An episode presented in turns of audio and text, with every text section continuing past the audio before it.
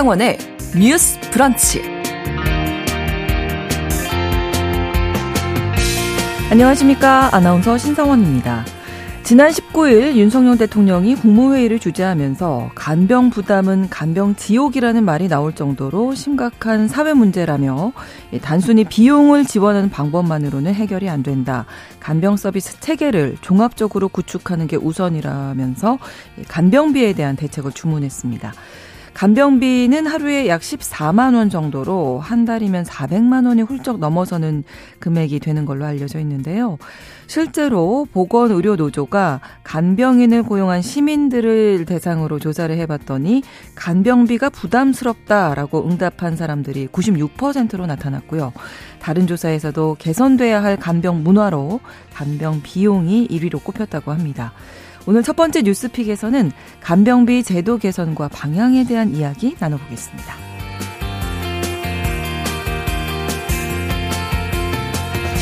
우리나라는 장애인 고용 촉진법에 따라 장애인을 일정 비율 이상 고용하도록 강제하고 있습니다. 어제 고용노동부가 장애인 고용 의무를 지키지 않은 기관, 기관과 기업 457곳을 실명으로 공개했는데요. 어느 곳보다 법을 지켜야 할 국가 기관 또 지자체도 포함되어 있고요. 대기업 계열사도 대거 포함됐습니다. 10년 연속 장애인 채용이 한 건도 없는 기업도 있었는데요. 두 번째 뉴스픽에서 법으로 강제하고 있음에도 장애인을 고용하지 않은 기관, 기업들의 면면을 살펴보도록 하겠습니다. 12월 21일 목요일 신성원의 뉴스 브런치 문을 여겠습니다.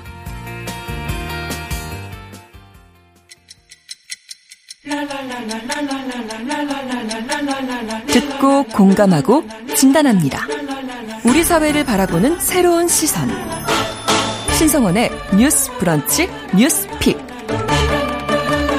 뉴스 브런치 청취자 여러분과 함께 소통하며 만들어갑니다. 실시간으로 유튜브 통해서 보실 수 있고요. 또 여러분의 의견도 기다리고 있습니다. 짧은 문자 50원, 긴 문자 100원이 드는 샵 9730, 우물정 9730번 누르시고 의견 보내실 수 있고요. 또 라디오와 콩 앱으로도 많이 참여해 주시기 바랍니다.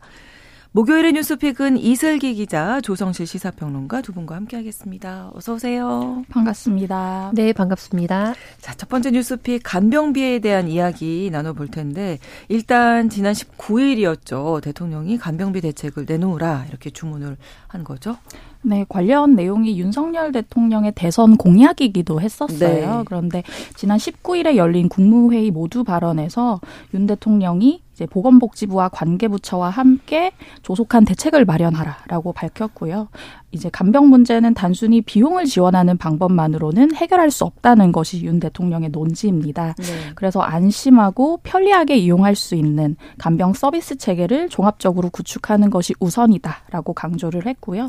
그리고 지금 오는 오후 2시부터 국민의힘과 정부가 간병비 걱정 없는 나라라는 이름의 당정 협의회를 개최를 해요. 네. 이후에 이제 간병비 부담을 낮추는 방안에 대한 발표가 있지 않을까 싶습니다. 네, 정확한 내용이 이제 오늘 오후에 발표가 될 텐데 일단은 뭐 다들 알고 계실 거예요. 간병비가 뭐 병원비보다 더 비싸다 뭐 이런 얘기도 있고 많이 부담을 느끼시는 건데 실제로 어느 정도나 되는지 좀 말씀해 주실까요?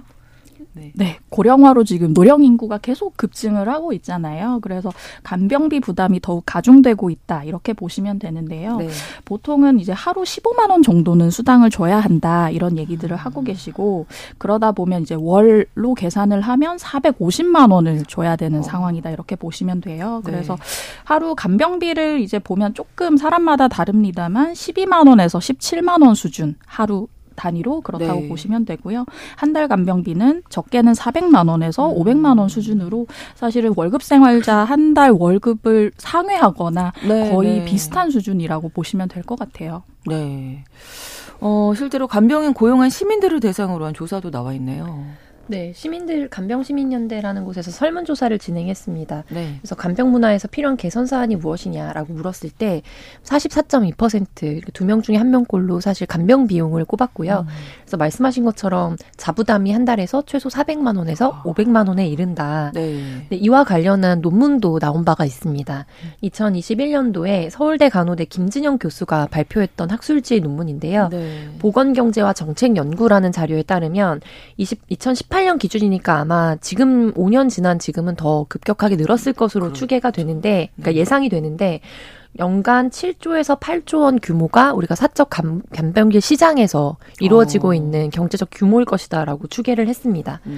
근데 이거는 거의 상급 종합병원 수준에서 이루어지고 있는 의료 그 비용 수준이 요양병원 규모와 음. 비슷한 수준으로 맞물려 가고 있다라고 이제 보이는 거고요. 네. 근데 이거에서 가장 큰 문제점은 실비만 3, 400만 원 정도라는 거예요. 예를 들면 중증 환자 같은 경우에는 뭐 가장 기본적인 거는 보통 기저귀 성인용 기저귀부터 시작해서 네. 기타 뭐 장르를 교체한다든지 그렇죠. 등등의 추가적으로 필요한 물품 같은 경우에는 다 자부담을 또 하게 되는 부분이 아. 있고요. 물론 뭐 의료적으로 의료보험이 적용이 되는 것도 있긴 합니다만 네. 그 외에 생활 물품이 또 많이 들고 그렇죠. 집이 아닌 곳에 머무르게 되기 때문에요. 별도로 병원비가 또 들어갑니다. 네 그리고 아. 추가적으로 이게 어, 병원에서 일을 하는 일자리이기 때문에 왠지 병원에서 관리를 하거나 병원을 통해서 음. 결제를 할 수 있을 것처럼 느껴지는데 실제로 해보시면 요양병원에서 이제 자기가 자부담으로 간병인을 고용했을 경우에는 병원에 머무르기만 하는 거지 병원과 어떤 사적인 관계가 전혀 형성될 수 없습니다. 음. 만약에 그렇게 그런 방식으로 뭔가 임금이나 이런 걸 지불하게 되면은 조세법이나 관련된 법에 의료법에 저촉이 되는 상황이고요. 되는 네. 네. 그러다 보니까 현금이나 계좌이체로 요청을 하게 되는 경우들이 많이 있고 아. 당연히 현금과 관련돼서 뭐 현금 영수증이라든지 이런 부분에 대해서는 좀 처리가 어렵다는 점, 그러니까 정말 순수액으로만 지출하게 되는 규모가 아, 크다는 거. 그리고 말씀하신 것처럼 시장은 그 가격대에 형성이 되어 있는데 네. 중증 환자라든지 예를 들면 체급이 크거나 뭐 예를 들면 뭐 폭력적 성향이 있는 네, 치매라든지 네, 네. 든지 이런 경우에는 기피하게 되고요. 네. 그리고 수요에 비해서 공급이 상대적으로 지금 적어지고 있는 상황이기 때문에 더 많은 비용을 줘도 당장 아, 필요한 인력을 수급하기가 어렵다.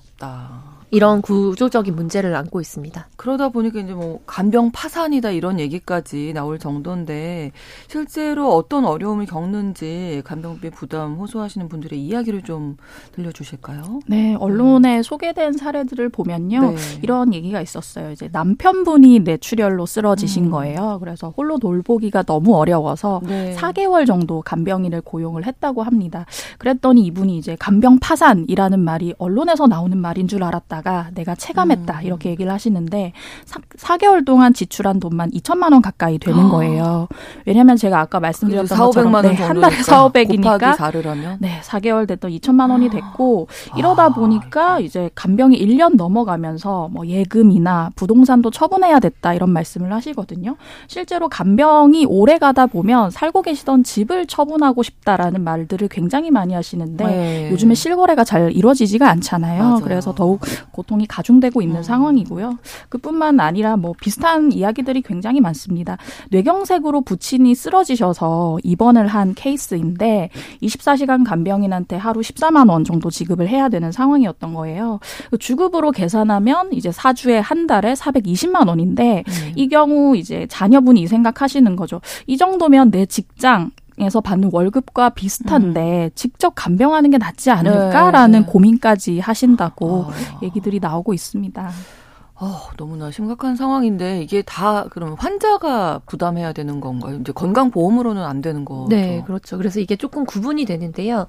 예를 들면 요양원이 있고 잘 보시면 요양병원이 병원이 있습니다. 있고, 네. 근데 이제 상대적으로 정말 의료적인 지원이 필요한 경우에 요양병원에 어. 가게 되시니까 네. 뭐 항암을 하셨다든지 그 이후에 가시거나 아니면은 어떤 질환을 가지고 계셔서 단순히 노환이나 뭐 이런 것이 아니라 음. 이런 경우에 요양병원으로 이송이 되는 구조입니다.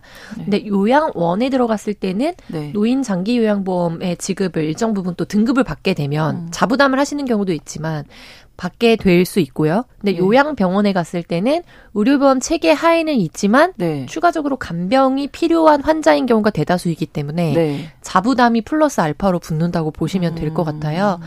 그래서 우리가 이제 간병 통합 서비스라는 것을 사실 시스템적으로 시범적으로 도입을 했고 확대하려고 하는 추세 속에 있습니다. 어, 간호간병 통합 이제 음. 그 병동은 예를 들면은 몇 명당 한 명씩 간호간병을 해줄 수 있는 전문 전담 간호사가 네. 세팅이 되어 있기 때문에 실제로 개인 간병인을 고용하지 않아도 네. 거기서 돌봄까지 사실 일정 부분 음. 이루어지거든요. 네. 근데 워낙 들어가고 싶은 사람은 많고 많. 자부담이 뭐 1만 원 미만이기 때문에 1, 2만 원 정도에서 형성이 되니까요. 그래서 이제 기준이 엄격하게 되어 있습니다. 네. 그래서 예를 들면 수술 직후에 2주 뭐 max 2주까지만 거기에 있을 수 있고 네. 입원 기간이 길어지게 되면 다시 일반 병동으로 내려와서 옮겨요. 개인 그래서. 간병인을 좀 고용을 어. 해야 되는 구조가 된다든지 그리고 지금 계속해서 좀 지속적인 문제가 됐던 게 누구를 간호간병 이제 그 쪽에 넣을 것인가에 대해서 병원별로 기준이 다 다르다 보니까 결과적으로 음. 중증 환자의 경우에는 당연히 이제 간호사 한 분이 돌봄을 여러 명을 하기가 어렵겠죠. 그렇죠. 그러면 역설적으로 일반 병동으로 배치가 돼서 개인 간병인을 고용을 하고 음. 약간 일상적인 거동이나 이런 건 가능하신 정도일 경우에 한해서 이제 간호간병 통합 서비스를 이용할 수 있게 되는 그래서 이것의 본래적인 취지를 음. 완전히 실현하고 있지는 못하다라는 또 비판이 있어서 네. 이것이 점차 확 대돼야 되고 이거 어떻게 연착륙 할 것인지에 대한 뭐 여러 가지 음. 논의들이 있어 왔습니다. 당연히 이제 확대돼야 될 것 같은데 저희가 또 간호사들 이야기를 또 들어보면 이게 네. 지금 기반이 마련되지 않은 상태에서 확대만 된다고 문제 해결되는 건 절대 네, 아닐 거고. 그것도 있고 네. 재정의 문제도 있습니다. 그렇죠. 우리가 건강보험이나 음. 뭐 노인요양보험 이런 것들 봤을 때 현재 상황에서는 당장 펑크가 크게 나지 않았더라도 음. 이제 이게 중장기적으로 봤을 때 추계해 보게 되면은 그렇죠. 우리가 너무나 좀 암담한 상황에 있다라는 지적을 음. 많이 받고 있거든요. 그래서 앞서 말씀드린 것처럼 7조에서 8조 규모로 사실 간병 시장이 형성되어 있다 보니까 음. 거기에 대한 대체제로 간병 보험 알아보신 분들 굉장히 많 으실 거예요. 네. 뭐 이런 시장이 또 급격하게 늘고 있고 음. 그러면 그거를 대체할 수 있을 만큼 공적 자원을 투자할 수 있을 것인가, 투여할 수 있을 것인가, 그리고 지금 현재 상황에서 그렇다면 급격하게 고령 사회화가 되고 있는 우리 사회에서 이게 얼마나 더 기하급수적으로 늘어날지 음. 예상하기 어렵죠. 물론 사실 예상할 수 있지만 예상하기 어렵다는 표현이 더 적당한 것 같습니다. 예상을 하고 싶지 않네요. 네, 그렇죠. 그래서 그러다 보니까 네. 이게 굉장히 누군가는 고양이 목에 방울을 음, 달아야 되는 그러네요. 상황이었고 네, 네, 이번 네. 윤석열 정부 정권 들어서면서 국정과제 120개 들어 있기도 했고요. 음. 음. 근데 사실 전전 정부였던 박근혜 정부에서 이제 비급여 항목 3개, 3대 네. 이제 개혁 뭐 이런 취지로 뭐 예를 들면은 뭐 상급 어, 특별 진료 선택 진료비 네. 그리고 상급 병실 이용료 그리고 나머지 하나가 개인 간병비에 대한 자부담 이게 논의가 시작이 되기는 네, 했었습니다. 네. 그럼 벌써 10여 년도 더 전이죠. 그러네요. 네. 그런데 음. 그 부분에 대해서는 사실 실질적으로 손대지 못한 채좀 음. 논의가 계속 지속되다가 수면 아래에 있었던 논의가 이번 음. 정권에 들어서 그리고 최근 이제 대통령의 발언과 함께 급물살을 네. 탄 거다 이렇게 보시면 될 것 같습니다. 저희가 어제 또 뉴스픽에서 우리나라 노인 빈곤율이 OECD 1위다. 이런 얘기를 나눴거든요. 초고령 사회 이제 뭐 2025년 내후년입니다. 들어간다고 하는데 노후에 가난하고 아프면 또 이렇게 간병비로 또 많은 지출이 생기고 어쨌든 이제는 정말 더 이상 미룰 수 없는 어떤 대책을 마련해야 하지 않을까 이런 생각 드는데요. 어떤 이야기 나올까요? 네, 오늘 이제 보건복지부에서 발표할 대책에 관심이 집중되고 있는데요. 네. 지금 나오는 전망으로는 아까 평론가께서 말씀하신 그 간호간병 음. 통합 서비스를 확대하고 내실화를 하겠다. 네. 이 얘기가 나오지 않을까 하는 상황입니다. 음. 말씀하신 것처럼 간호간병 서비스는 이제 보호자나 간병인이 없는 병동이고요. 간호사나 간호조무사가 간병 서비스를 하는데 네. 지금도 간호 인력 문제가 계속 나오고 음, 있잖아요. 음, 그렇죠. 이 간호 인력을 어떻게 확충할 것인가 내지는 지금은 이제 그 상급 종합병원에서도 간호간병 통합 서비스를 운용하는데 약간 제한이 있거든요. 음. 이걸 좀 터주는 면에서 얼마나 터줄 것인가라는 음. 것이 좀 감심이 집중되고 있고요. 그렇죠. 그리고 사실 지금은 간병인이라는 분들이 굉장히 많이 활동을 하시지만 네. 이분들에 대한 자격 기준이 법에 적용이 돼 있지 않거든요. 아, 기준이 그렇구나. 나와 있지 음. 않은데 사실 그런 자격 기준이 없다 보면 좀 질적 서비스가 떨어질 수 있잖아요. 그렇기 때문에 이제 이러한 관리 기준을 만들고 뭐 간병인 교육 음. 훈련 프로그램을 마련하지 않을까 라는 얘기도 같이 나오고 있고요. 네. 그리고 지금 국회에서 내년도 예산안을 심사 중인데 만약에 관련 예산이 반영된다고 하면 음. 간병비 지원 시범 지원 시범 사업이 실시될 예정이다. 이런 얘기까지 나오고 있어요. 네. 요양병원 같은 경우는 이제 간호간병 통합 서비스는 이제 건보 적용이 되는데 네. 요양병원은 이 간호간병 통합 서비스 제공 기관이 아니잖아요. 그래서 음. 지금은 환자와 가족이 전액 간병비를 부담하고 있는 현실인데 음. 이 간병비 지원을 어떻게 내실화할 것인가 또 또좀 주고 봐야 될 것 같고요. 음. 근데 역시 가장 이제 이슈가 되는 건 요양병원에서 간병비를 급여화할 것인가 말 것인가 하는 문제입니다. 사실 윤석열 대통령도 대선 때 공약이기도 했지만 이제 최근 총선 공약으로 더불어민주당에서도 얘기가 나오기 시작했어요. 음. 이제 이재명 대표가 지난달 말에 아예 공식화를 했는데 내용을 보면 이제 간병비 전부를 급여화해서 당장 추진하는 건 비용 부담이 꽤 크다고 하니 네. 그렇다고 하면 요양 요양병원부터 범위를 순차적으로 확대를 해보자 이런 얘기를 했는데 네. 오늘 나올 이제 복지부 대책에서 음. 이 얘기가 어디까지 진전이 될지 관심이 집중되고 있는 상황입니다. 네. 어떤 방향으로 좀 가야 될까요? 네, 저는 이제 급여화 논의가 시작된 거는 굉장히 고무적이라고 음. 생각을 하고요. 네, 다만 단순히 현금 지원만으로 해결될 수 있는 문제는 아니라고 아니죠. 생각합니다. 네. 그리고 저도 이제 총선 1호 공약 관련된 플래카드가 이제 동네에 붙어 있는 걸 봤는데요.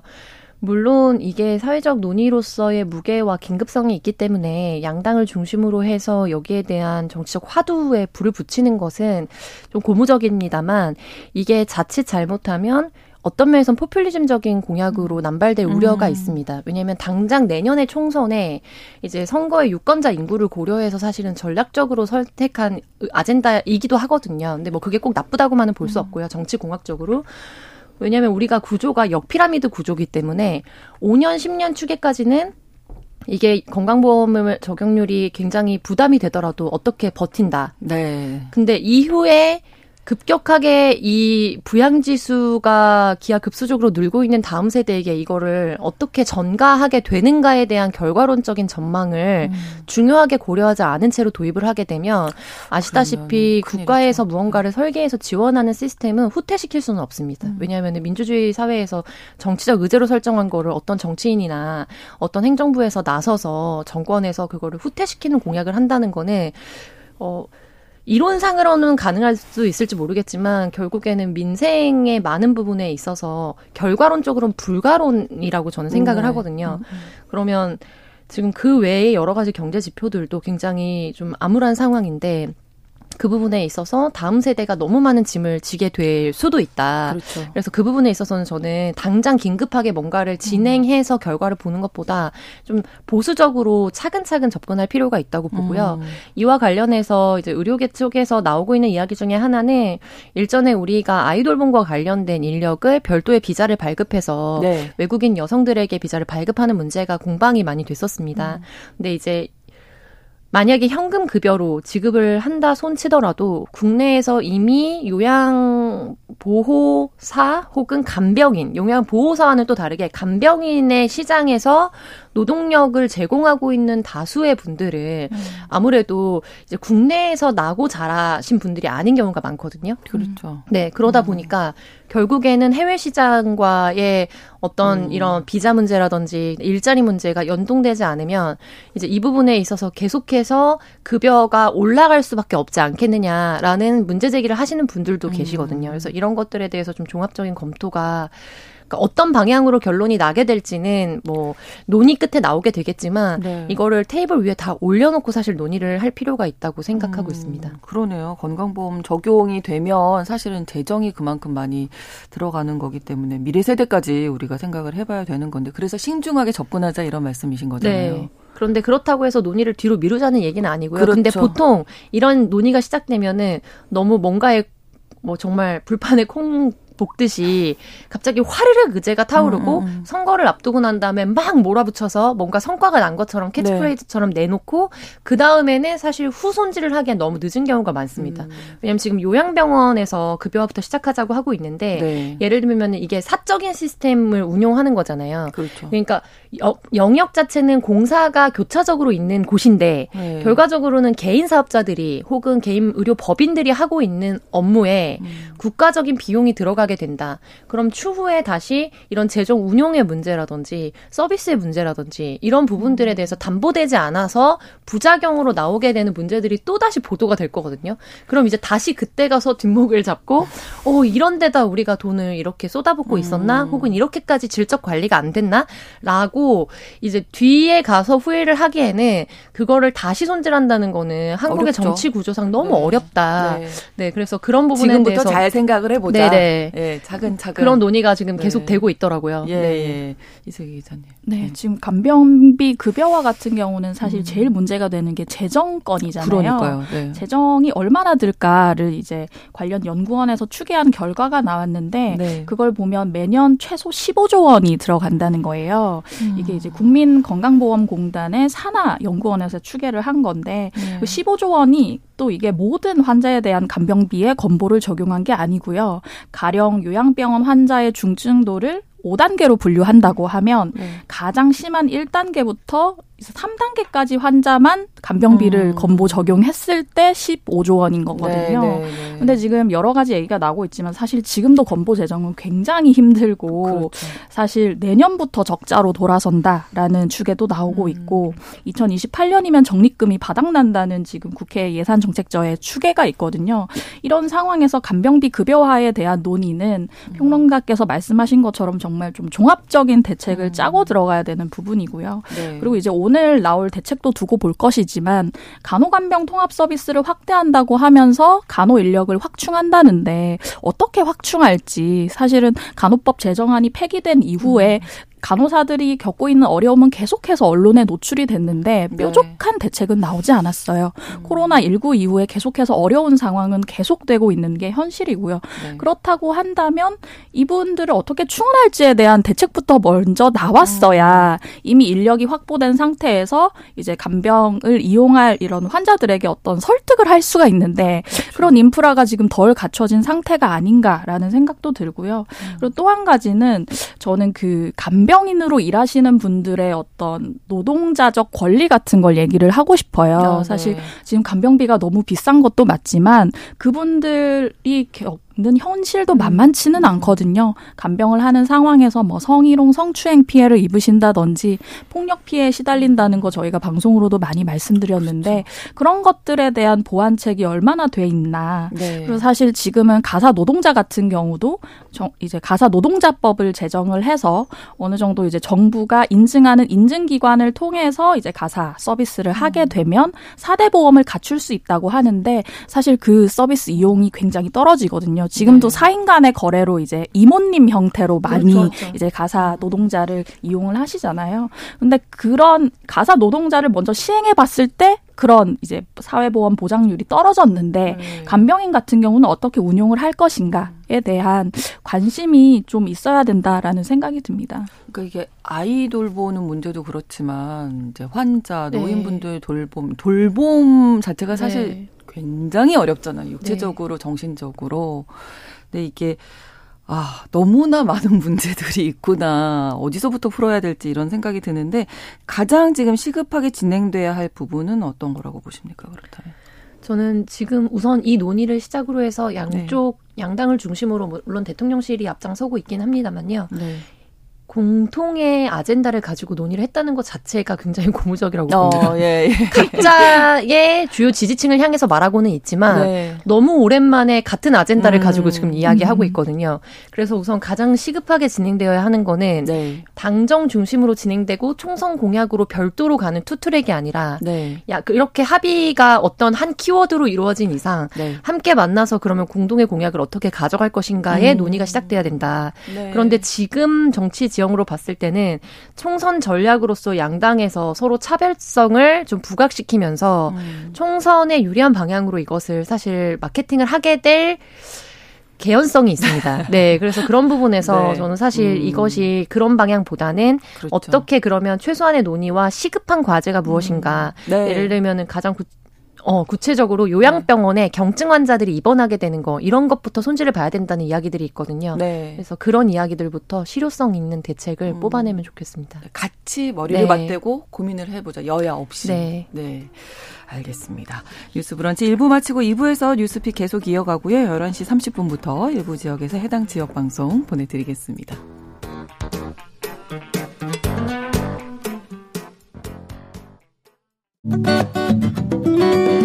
여러분은 지금 KBS 1라디오 신성원의 뉴스 브런치를 함께하고 계십니다.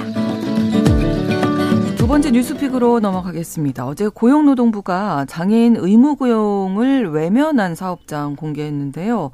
자, 일단은 가, 장애인 고용 촉진법이라는 게 있어서 일정 부분 어떤 비율대로 장애인을 고용을 해야 하는 건데 어, 어떻게 된 건지 좀 정리해 주실까요, 이슬기 기자님? 네, 장애인 고용 촉진 및 직업 재활법이라는 게 있는데요. 네. 이 법에 의하면 장애인 의무 고용을 위반한 뭐 기업이나 국가 및 지자체 같은 경우는 고용 부담금이라는 걸 내야 돼요. 네.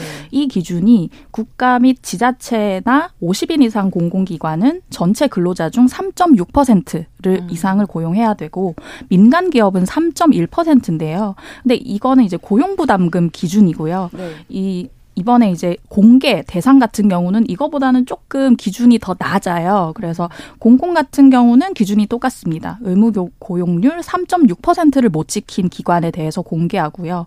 네. 민간 같은 경우는 근로자 300인 이상 기업 중에 3.1%가 아까 의무 고용률이라고 말씀드렸는데 네. 이것의 절반인 1.55%도 못 지킨 곳을 공개 대상으로 정했어요. 아, 근데 이것도 네. 바로 공개하는 게 아니라 지난 4월에 사전 예고를 합니다. 이러이러한 문제가 있다. 당신의 음. 직업에, 직업장에. 네. 근데 6개월 동안 이행 노력을 쭉 지켜보다가 그럼에도 불구하고 지키지 못한 거죠. 네. 네. 사업장이 음. 최종 공표 대상이 됐습니다. 네.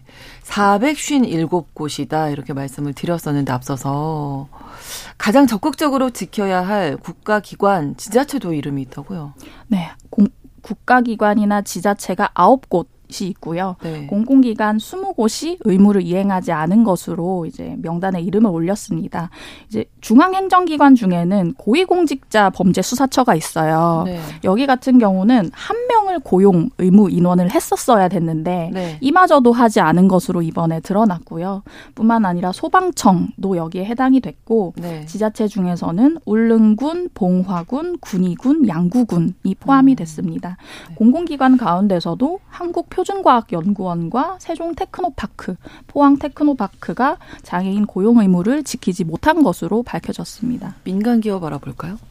네, 민간 기업도 굉장히 많은 부분에서 지적을 받았습니다. 총 428개소인데요. 상시 근로자 1000명 이상은 한 64개소 정도였고요. 그 외에는 규모는 좀 다르지만 총 거의 430개 정도의 회사에서 장애인 고용률을 그것도 2분의 1 정도에 해당하는 경우만 공표를 했는데도 음. 지키지 않았다는 게 굉장히 충격을 줍니다. 우리가 이름을 많이 알고 있는 대기업들도 포함이 돼 있었는데요. 네. 뭐 LG 경영개발원, 아시아나 아이디티, 코리아 서키트, 코오롱 제약 등 이런 사개사는 음. 3년 연속 명단에 공표가 됐기 때문에 좀 불명예를 안게 됐고 네. 또 10년 연속에서 명단이 공포되, 공표된 기업이 있었는데요. 저는 좀 가장 눈에 띄었던 거는 사실 동국대학교였습니다. 음. 왜냐하면 종교적인 또 아, 그렇죠. 어, 경향성이 네. 있는 대학교이기도 하고 교육기관이기 음. 때문에 그리고 쌍용건설, 뭐 한국시티은행, 신동아건설 등 어, 65곳 음. 그래서 이 중에서는 사실 이 아, 앞서 말씀하신 것처럼 4월에 이미 예고를 하고 예를 들면 결과적으로 채용 노력을 했는데 채용이 안 됐을 수도 있잖아요. 그렇죠. 그래서 그런 과정들을 지켜본 다음에 결과 플러스 고용 노력을 하지 않은 곳에 한해서 좀 발표를 하게 되거든요. 왜냐하면 사적 그 개, 가, 개별 기업의 이미지에 큰 타격을 줄 수 있기 때문에 네. 그래서 이런 지적들이 뭐 전년도에 이루어졌든 전전년도에 이루어졌든 개선을 해서 나아진 지표를 보인 회사도 있고 음. 여전히 동결된 상태로 정말 낮은 수치를 보여주는 회사도 있어서 이런 공개를 하게 되는 정책의 목표 자체가 음. 사실 일정 부분은 또 도달을 하고 있다. 근데 여전히 가야 할 길이 많다. 이런 그렇죠. 생각을 하게 됩니다. 특히 10년 연속 명단에 오른 기업 중에 한 명도 고용하지 않은 기업이 있다는 게 좀 씁쓸하네요. 네, 이게 워낙 많은 이제 기업과 공공기관이 발표가 되다 보니까 네. 아무래도 보도자료 자체로 원문을 보시면은 전체 명단을 보실 수 있는데 음. 이제 기사로 발췌가 될 때는 유명 기업들이나 이런 가장 수치가 열악한 데를 좀 발표하게 되는데요. 네. 그 중에 12월 기준으로 장애인을 한 명도 고용하지 않은 우리가 가장 잘 아는 곳은 프라다 코리아 음. 이런 업체들이 있습니다. 네. 뭐 한국 아스트라제네카, 신도리코, 금성출판사 이렇게 네 곳이 있었는데요. 음. 이제 프라다 코리아 같은 경우에는 총 고용해야 되는 그 법적인 인원이 22명이었는데 네. 한 명도 고용하지 않은 상태여서 네, 관련해서 부담금을 또 납부를 해야 되거든요. 근데 결과적으로 어떤 기업, 나아가 공공기관과 정부 산하 기관들도 여기에 대해서 기준을 충족하지 않고 고용 부담금을 낸다는 거는 고용 부담금을 내는 것이 조금 더 쉬운 선택이기 음, 때문일 그렇죠. 겁니다. 네. 네 그래서 네. 그런 것도 많은 메시지를 주는 것 같습니다. 네. 반대로 장애인을 고용하기 위해서 노력한 사업장은 어느 곳일까요? 네, 이번에 눈에 띄는 곳이 자라 리테일 코리아인데요. 음, 네. 여러분들 많이 아시는 SPA 브랜드 네, 네, 그 네. 자라입니다. 전년도 말 기준으로 여기가 장애인 고용률이 0%였어요. 오. 프라다 코리아와 비슷하게 이제 한 명도 고용을 하지 않았었는데 네. 이곳 같은 경우는 한국 장애인 고용공단의 컨설팅을 받았습니다. 음. 그래서 이제 매장 특성에 맞는 장애인 직무를 적극적으로 발굴을 했고 1년 만에 장애인 고용률 2.7%를 달성했습니다. 뿐만 아니라 이제 학교 법인 일송학원이라는 곳이 있는데 네. 이것도 작년 같은 경우는 0.66% 수준이었어요. 그런데 운용 지원직이라든지 사무 지원직 같은 새 직무를 발굴해서 99명의 장애인 직원을 신규 채용했고요. 원래 10년 연속 명단 공표가 됐던 음. 곳인데 이번에는 빠진 것으로 확인이 됐습니다. 이렇게 명단으로 공표가 되고 뭐 이게 이미지 손상일 수도 있고 부담금도 내야 한다고 해서 지키는 게 낫지 않을까 싶은데 더, 더 쉬운 선택이라는 네. 거죠. 아마 결과적으로 그렇기 때문에 음. 이런 수치를 계속해서 불명예를 안고 그다음에 고용 부담금을 내면서도 유지를 하고 불구하고. 있는 네. 것 같아요. 근데 이제 좀 주목해서 볼 것은 사기업 같은 경우에는 법적으로 견인을 뭐 비용을 부담시켜서 견인을 하긴 하지만 어쨌든 재량으로 선택해야 되는 부분들이 있는 거잖아요. 네. 근데 공공기관과 정부 산하 기관들도 이것과 관련된 의무적인 기준을 음. 충족하지 않았다는 것이 그렇죠. 가장 크게 질타를 받아야 되는 부분이 부분이라고 저는 생각합니다.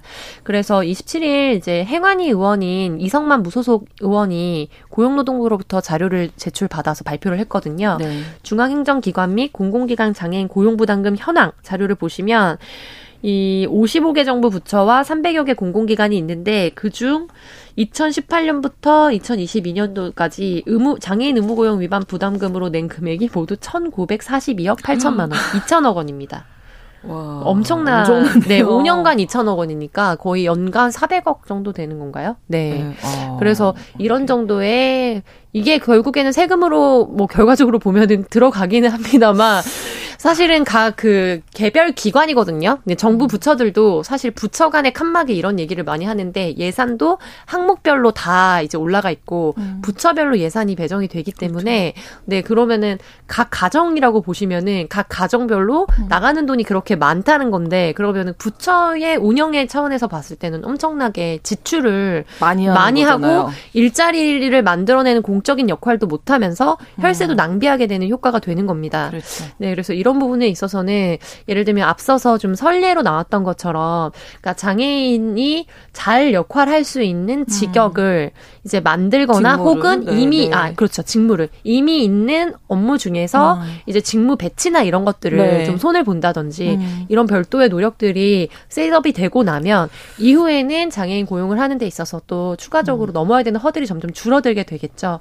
그래서 이런 과정들에 대해서도 음. 종합적으로 좀 개선이 필요해 보입니다. 뭐 이게 다는 아니겠지만 부담금을 좀 올리는 건 어때요? 좀 처벌이 강력해야 된다. 이런. 제가 드리고 싶은 해법이 그런데요. 네. 지금 부담금이 최저임금의 60% 음. 수준인데 음. 이 정도라고 한다면 장애인 고용을 하지 않겠다. 고용 회피 관행이 더욱 널리 퍼져 음. 있다는 거예요. 그래서 이 고용 부담금을 높이는 것이 중요한데 음. 이 제도의 안착을 위해서는 제가 생각할 때는 이제 사업 사업장 규모별로 네. 조금 차등 적용을 한다든지 혹은 뭐 어떤 곳은 조금 빨리 시행을 하고 네. 규모가 적은 곳은 조금 늦게 시행을 하도록 해서 기업들의 점차 문화가 퍼지도록 하는 것이 중요할 것 같고요. 네. 그리고 이제 아까 평론가께서 말씀하신 그 통계 가운데 제가 가장 황당했던 부분은 고용노동부가 이 최근 5년간 낸 그 장애인 고용 의무 불이행에 따른 부담금이 55개 중앙부처 가운데 12위입니다.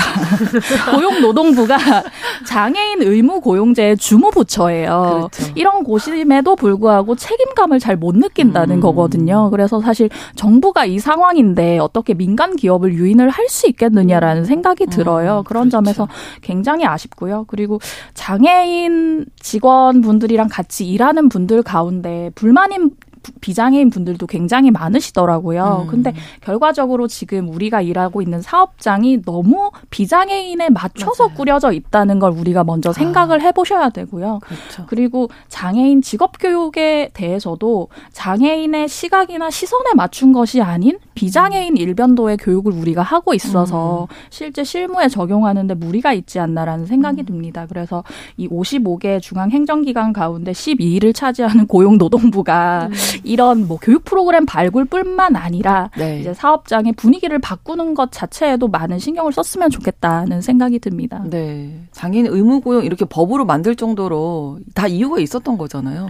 네, 내 힘으로 그렇죠. 돈을 벌고 어, 네, 자립 활동을 한다는 게 얼마나 중요한 건지 그 처음 그 법의 목표부터 좀 생각을 다시 한번 해봐야 할 것 같습니다. 목요일에 뉴스픽 여기서 마무리하죠. 이슬기 기자, 조성실 시사평론가 두 분과 이야기 나눴습니다. 고맙습니다. 감사합니다. 수고하셨습니다. 신성원의 뉴스 브런치는 여러분과 함께합니다. 짧은 문자 50원, 긴 문자 100원이들은 샵 9730. 무료인 콩앱과 일라디오 유튜브를 통해 참여해주세요.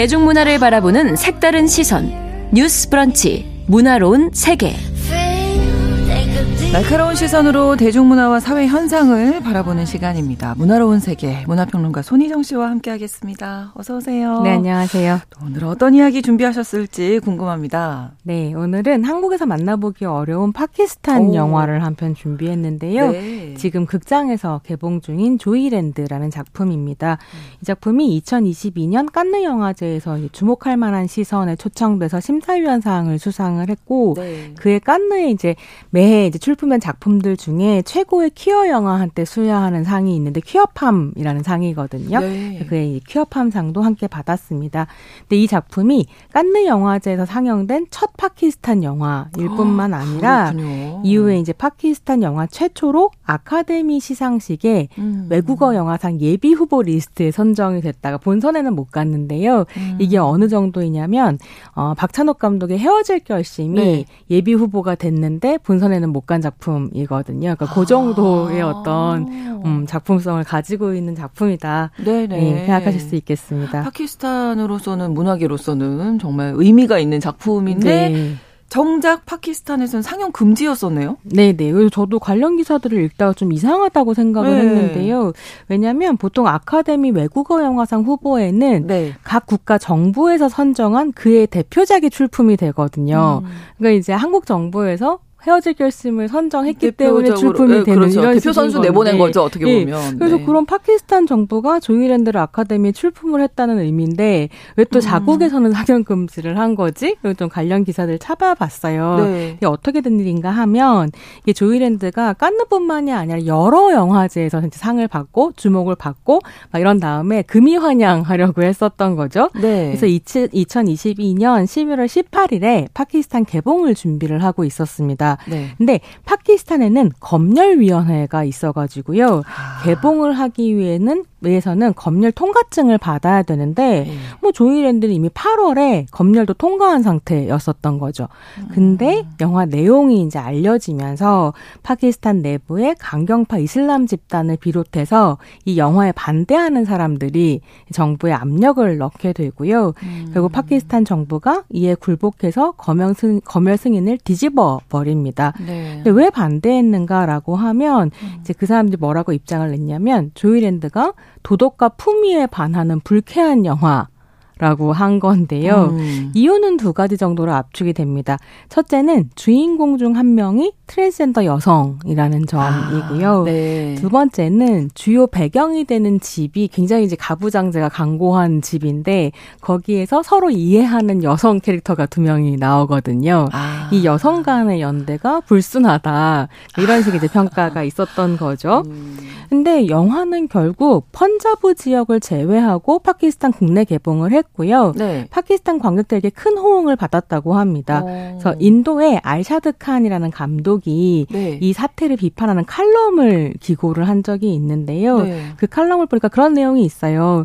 파키스탄 관객들은 영화에 대한 찬사를 아끼지 않았고 매진 행렬이었다고 음. 하거든요.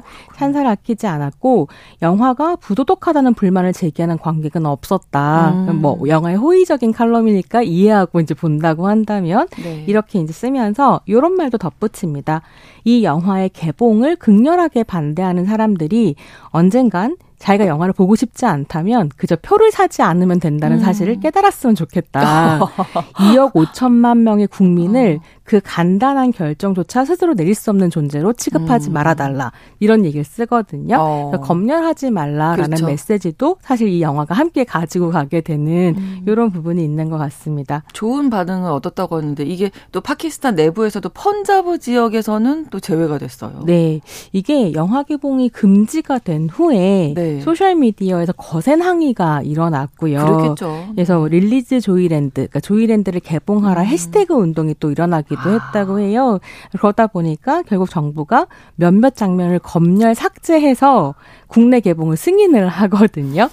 근데 왜 펀자브 지방에서만 개봉을 못했는가 하면 파키스탄 정부는 전국 상영을 허가했지만 네. 펀자브 주정부가 그러니까 지방자치제가 네. 이제 상영 금지를 이제 고집을 하는 거죠. 개봉을 못했는데요. 아무래도 영화의 배경이 펀자브의 최대 도시 최대 도시인 라호르를 배경으로 하고 아, 있고요. 아, 그 지역을 배경으로 하면 더 해야 되는 거 아닌가요? 어, 더 불편했던 모양이고 어. 또 펀자브 자체가 네. 주민의 네. 97%가 무슬림 지역이어서 아. 조금 더 이제 보수적일 수 음. 있었겠다 이런 평가들이 나오고 있습니다. 네. 내용이 너무나 궁금합니다. 대체 어떤 내용이길래 네. 이렇게 이게 감독이 사임 사다크라는 남자 감독인데요. 네. 그런 이야기를 하더라고요. 조이랜드의 스토리, 이 영화에 담긴 스토리가 되게 오랫동안 내 마음속에 있었다라고 음. 얘기를 하면서 가부장적 사회에서 결코 남, 남자답지 못했던 혹은 남자답지 않은 젊은이로서 살아온 자기 자신의 어떤 자리를 탐구하는 계기가 되었다. 아. 이런 얘기를 하거든요. 그러니까 음. 그러니까 조이랜드는 바로 이 문제, 그러니까 가부장적인 사회가 정상성의 기준을 정해놓고 네. 사람들에게 강요하는 어떤 남자다움과 여자다움이라는 그렇죠. 게 있고 남자의 자리, 여자의 자리라는 게 있잖아요. 근데 그 고정관념을 다시 음. 이제 돌아보게 하는 그런 작품이에요. 그래서 그래서 영화가 딱 시작이 되면 어떤 네. 장면을 시작하냐면 어린 여자아이들과 숨바꼭질을 하는 한 어른의 모습으로 시작을 음. 하는데 저는 이게 올해의 인상적인 오프닝으로 꼽으라면 저는 이 영화 꼽을 것 오, 같은 데 네네. 네. 어떤 장면이냐면 이 어른이 하얀 천을 뒤집어 쓰고 있어요. 유령처럼. 네. 그래서 실제로 이 천 안에 있는 사람이 여자인지 남자인지 누구인지 잘 보이지 않는 거죠. 음. 대낮에 어른들이 이제 여자애들이랑 이런 숨바꼭질을 하고 있으니까 어 누굴까라는 생각 하는데 이게 탁 벗겨지면 주인공의 모습이 드러납니다. 하이더르라는 남성인데요. 네. 하이더르는 아버지와 형, 형수, 그 여자 조카 넷 형사 또 임신 상태 아들 낳으려 계속 이제 아이를 낳고 있는 예. 중이고 그리고 아내 뭄타즈와 함께 살고 있는 파키스탄의 청년입니다. 예. 네, 아내 뭄타즈가 미장원에서 일을 하고요.